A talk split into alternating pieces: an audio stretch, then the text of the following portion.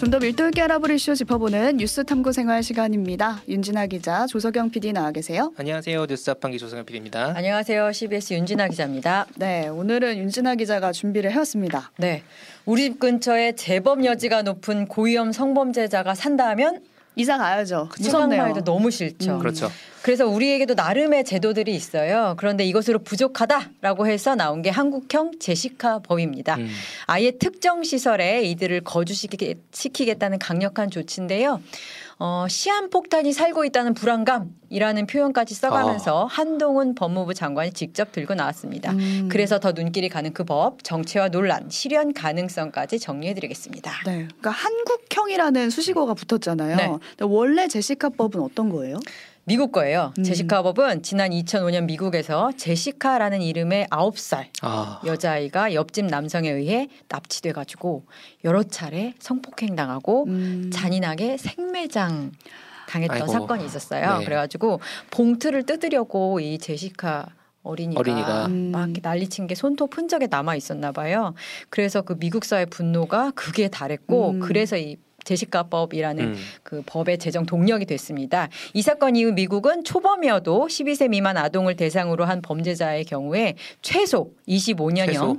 재범의 경우에는 무기징역을 원칙으로 하고요. 이들이 출소한 후에도 학교 같은 그 아동이 많은 곳 있잖아요. 네. 300에서 600m 이내에는 거주하지 못하고 아, 했습니다. 이게 최소 25년형을 해놨다는 게 되게 눈길이 가네요. 오. 네. 최소한 이 정도 받는다는 건 엄청 강력한 처벌을 하겠다라는 의지가 되게 반영이 된 거니까. 그렇죠. 맞아요. 그 부분은 다시 얘기할 거니까 이 네. 부분 최소 25년형 좀 짚어주시고요. 어제 법무부가 입법 예고한 그 한국형 제시카법 플레임이 고위험 성, 성폭력 범죄자의 거주지 제한 등에 관한 법률입니다. 음. 그 고위험 성범죄자의 거주지를 국가가 지정한 시설로 제한하는 것이 어. 골자예요. 여기서 살아라.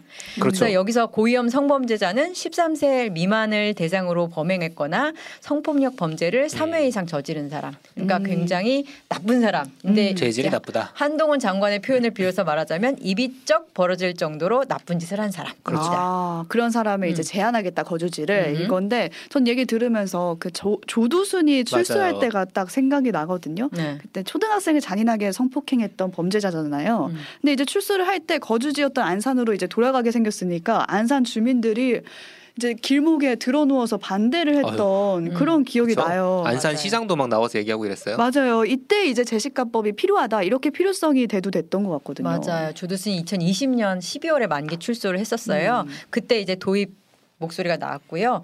그지만 이제 헌법에 거주 이전 자유가 있어요. 그리고 이중 처벌 금지라는 음. 법리도 있고요. 그래서 그 논, 논의들이 이게 진전이 안 됐었어요.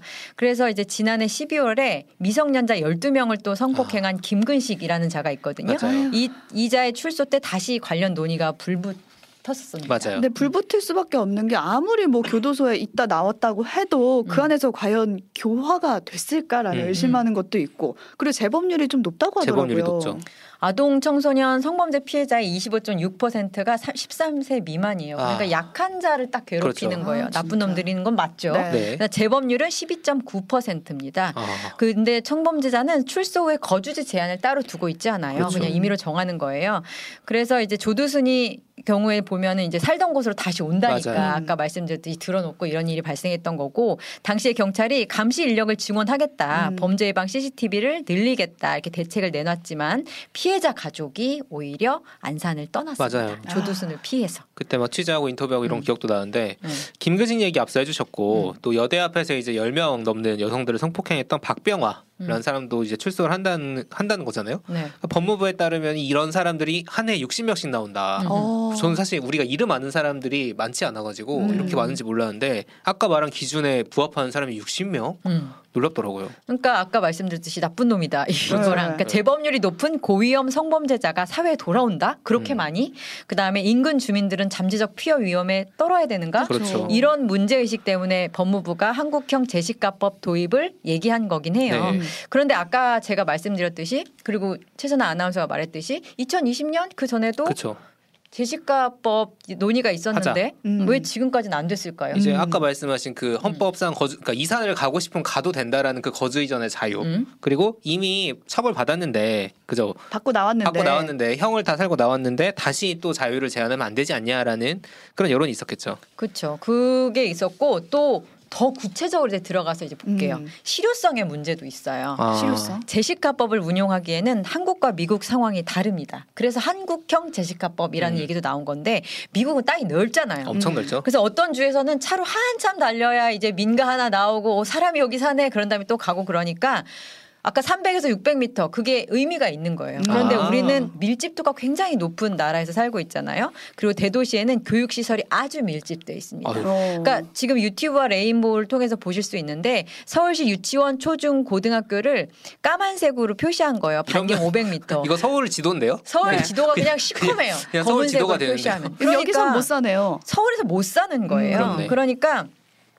외부로 밀려나야겠죠. 그리고 우리나라는 또 대중교통이 엄청 발달했단 말이에요. 그렇죠. 그래서 맘만 먹으면 그냥 버스 타고 슉 가면 음, 되잖아요. 그렇죠. 그래서 몇백 미터 이게 무슨 의미냐 음. 이렇게 되거든요. 그럼에도 불구하고 제시카법 한다라고 음. 하면은 아까 말씀드렸듯이 서울 밖으로 나가야 되거든요. 아. 그러면은 그럼 교회는 교회의 치안은. 인구 밀도 낮다고 해서 무시 아니야. 괜찮냐? 예. 음.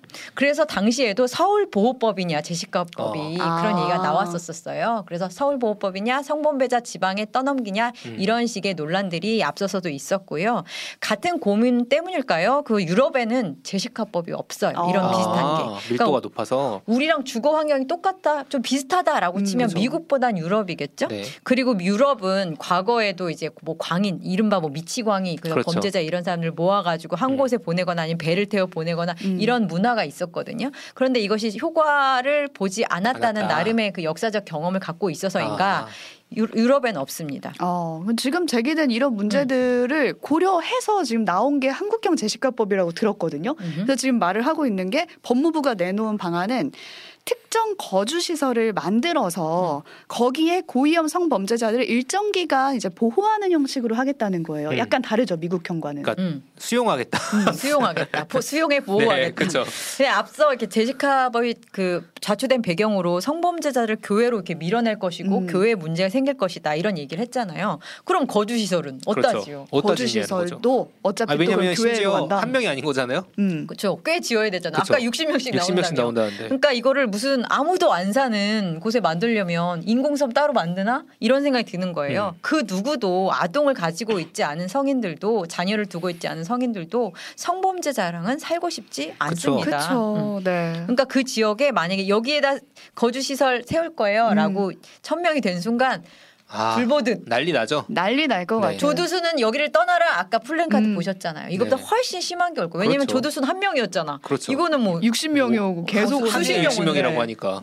그러니까 전서영님이 아 그럼 지역에 낙인이 찍힐 것 같은데요. 울타리 없는 감옥 유유라고. 보내주셨는데. 아니 그리고 지역은 안 그래도 지금 살 삶의 터전으로 삼고자 하는 유인이 점점 떨어지고 있잖아요. 그렇죠. 음. 이런 것까지 생기면 진짜 나락으로 가는 지역이 생길 수도 있단 말이에요. 결국에 이것도 서울 보호법이란 비판을 피할 수가 없을 것 음. 같아요. 맞아요. 그래서 오늘 법무부가 지정 거주시설 문제가 얘기 나오니까 음. 전국에 26개가 존재하는 한국 법무보호복지공단 이런 시설이 있어요. 이거를 이용하게, 이용하는 방안을 어. 검토 중이다라는 기사가 나긴 나더라고요. 아. 그러니까 이게 해당 법률 제정안 이제 입법 예고해야 되니까 빨리빨리 이제 대안을 마련을 해야 되니까 이런 얘기도 나온 모양인데 그렇죠. 만약에 저기 우리 세웁니다라고 이제 공식 발표되면 음. 또 불보듯 뻔하죠. 그러니까 어떤 우리 상황이었지? 집 주변에 한국 법무보호복지공단이 있나 먼저 찾아볼 것 같아요. 그쵸, 지금 그쵸. 저희가 유튜버 레인보우를 위해서 띄워드리고 있는데 네. 전국에 전국에 골고루 있어요. 불- 분포하고 있습니다. 그렇네. 그런데 성범죄자도 전국에 골고루 분포하고 그렇죠. 있다고 합니다. 그러면 이게 이제 거기에 넣겠다는 건데, 음. 근데 여전히 이제 아까 말한 그 헌법상 권리 빼앗을 수 있냐? 음. 아, 왜냐면 감정적으로는 그렇잖아요. 흉악범한테 무슨 인권이야라는 음. 생각이 있을 수 있고 재범 가능성이 높다 그러면은 잠재적 으로 혹시 범죄 피해를 내가 당하지 않을까? 맞아. 이 불안이 되게 있는데 음. 이게 법원으로 가면 과연 먹힐 것이냐? 그죠. 이중처벌이라는 지적이 당연히 예전에 막 삼청 교육대 뭐 보호 관찰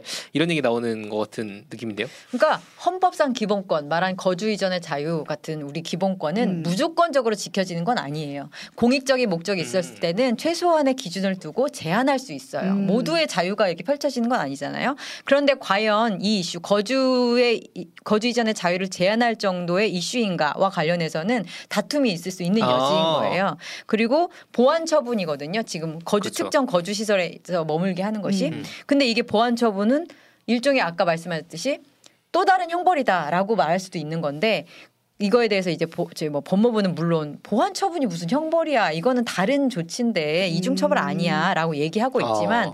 만약에 고위험군 내가 성범죄자로 그렇죠, 지정돼가지고 너 저기 가서 살아라고 했을 때 그 쏟아져 나온 60명 중에 몇 명이라도 어 이거는 맞지 않다 음. 나의 헌법상 권리가 침해당하고 있고 이거는 이중 처벌에 가까워서 형법 체계에도 맞지 않다라는 그렇죠. 논리를 들고 나오면 법원에서는 어떻게 되는지 몰라요. 어 이거 저는 어. 헌재로 가면 헌재에서는 쉽지 않을 것 같은데요, 진짜로. 그러니까 예전에 보호 감호제라고 기억이 나실지 모르겠는데. 자 삼천 교육대라고 우리가 은유처럼 쓰는 음. 거기서 한번 지내 굴러봐야 너 정신을 차리겠냐 그만큼 인권 학대가 있었던 곳인데 이것이 재범 위험성이 높은 범죄자를 출소 후에 일정 시설에서 격리하는 제도 여기까지 들으니까 어 지금 말하는 거랑 크게 안 똑같죠? 다르는데 네. 네. 이런 느낌이 들잖아요. 음. 당시 이 삼천 교육대가 보호 감호 시설로서 이용됐던 거고 당시 이제 수백 명의 사상자 사상자가 났던 곳이에요. 음. 그래서 음. 결국 이거는 위헌 판결을 받고 2005년에 보호 감호제가 폐지됩니다. 그렇죠. 네. 음. 근데 이 법안의 취지에는 그 한국형 그렇죠. 재시가법이라는 그 취지에는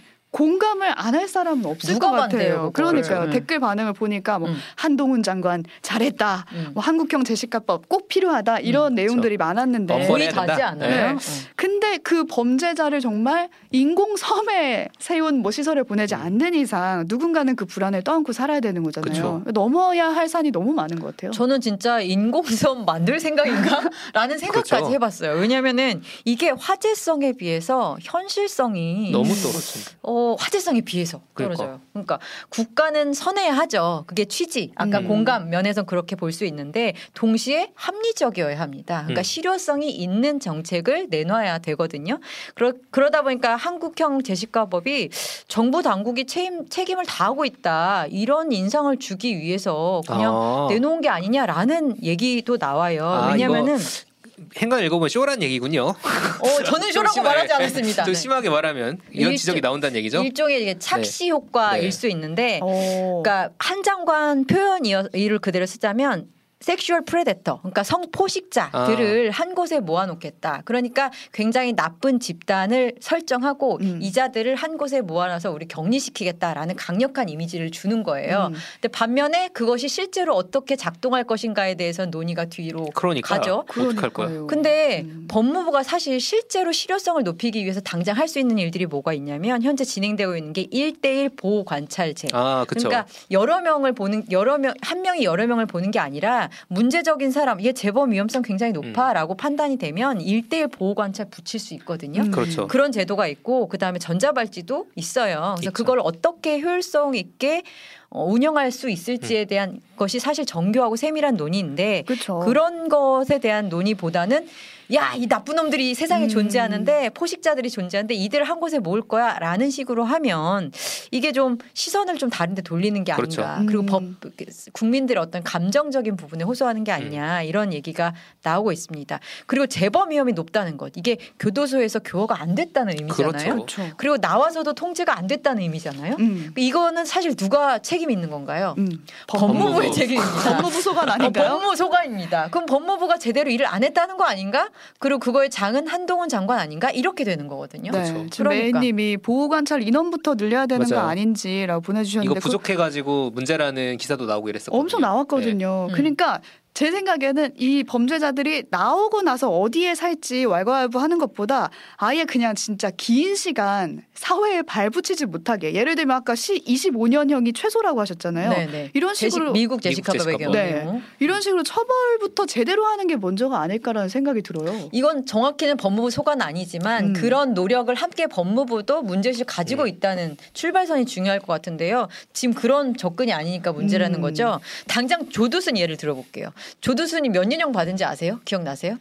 몇 년형인가요? 심신미약을 이유로 꼭 이 사람들 맞아요. 심신미약이야 심신미약. 술 취해서 술 그랬다 먹었다. 그러고 12년 받았었어요. 그러니까. 12년형. 12년형 받았었고 전자발찌 착용 기간이 7년이었습니다. 그렇죠. 그리고 최근에 그 대법원장 후보로 나왔다가 국회에서 동의 못 받고 굉장히 슬프게 돌아간 우리 이균용 후보 음, 기억나죠? 젠더 감수성 없는 판결에 대해서도 당시 기사가 나왔는데 그 중에 하나를 소개하자면 20년 그 판결 때린 거였는데 12살 아동을 세 차례 성폭행하고 가학적인 성행위를 가한 가해 남성 얼마 얼마 판결 때렸게요?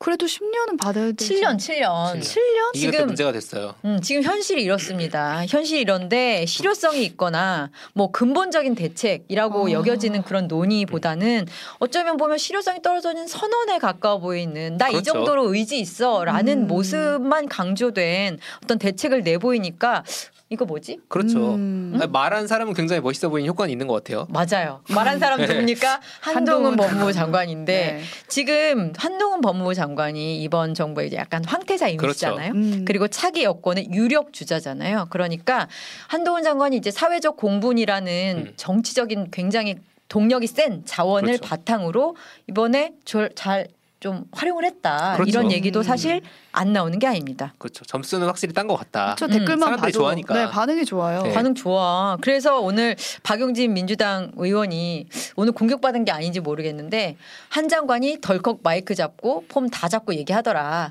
국회에서 법안 통과 못 시키면 국회 탓할 거 아니냐. 어. 왜냐하면은 실제로 지금 법무부가 이제 입법 예고를 하면 진짜 디테일한 법안들 지금 제가 말씀드렸던 실효성을 어떻게 그렇죠. 담보할 가- 것인가는 국회랑 법무부랑 같이 만들어요. 그렇죠. 음, 어디에 시설을 있고 놓을 그렇지. 것인가 뭐 그러면 거. 그때 가서 법무부가 저희 한동훈 한동훈 장관은 필요성과 그 취지에 대해서 열변을 이미 토했으니 그렇죠. 실제 단계에서 그게 제대로 되지 않았을 때, 어 국회 때문에 안 그랬 그렇게 됐어요라고 음. 말할 수 있는 근거가 가능성, 된다. 가능성. 라며 박용진 네, 의원이 그렇죠, 예. 이렇게 주장을 한 거죠.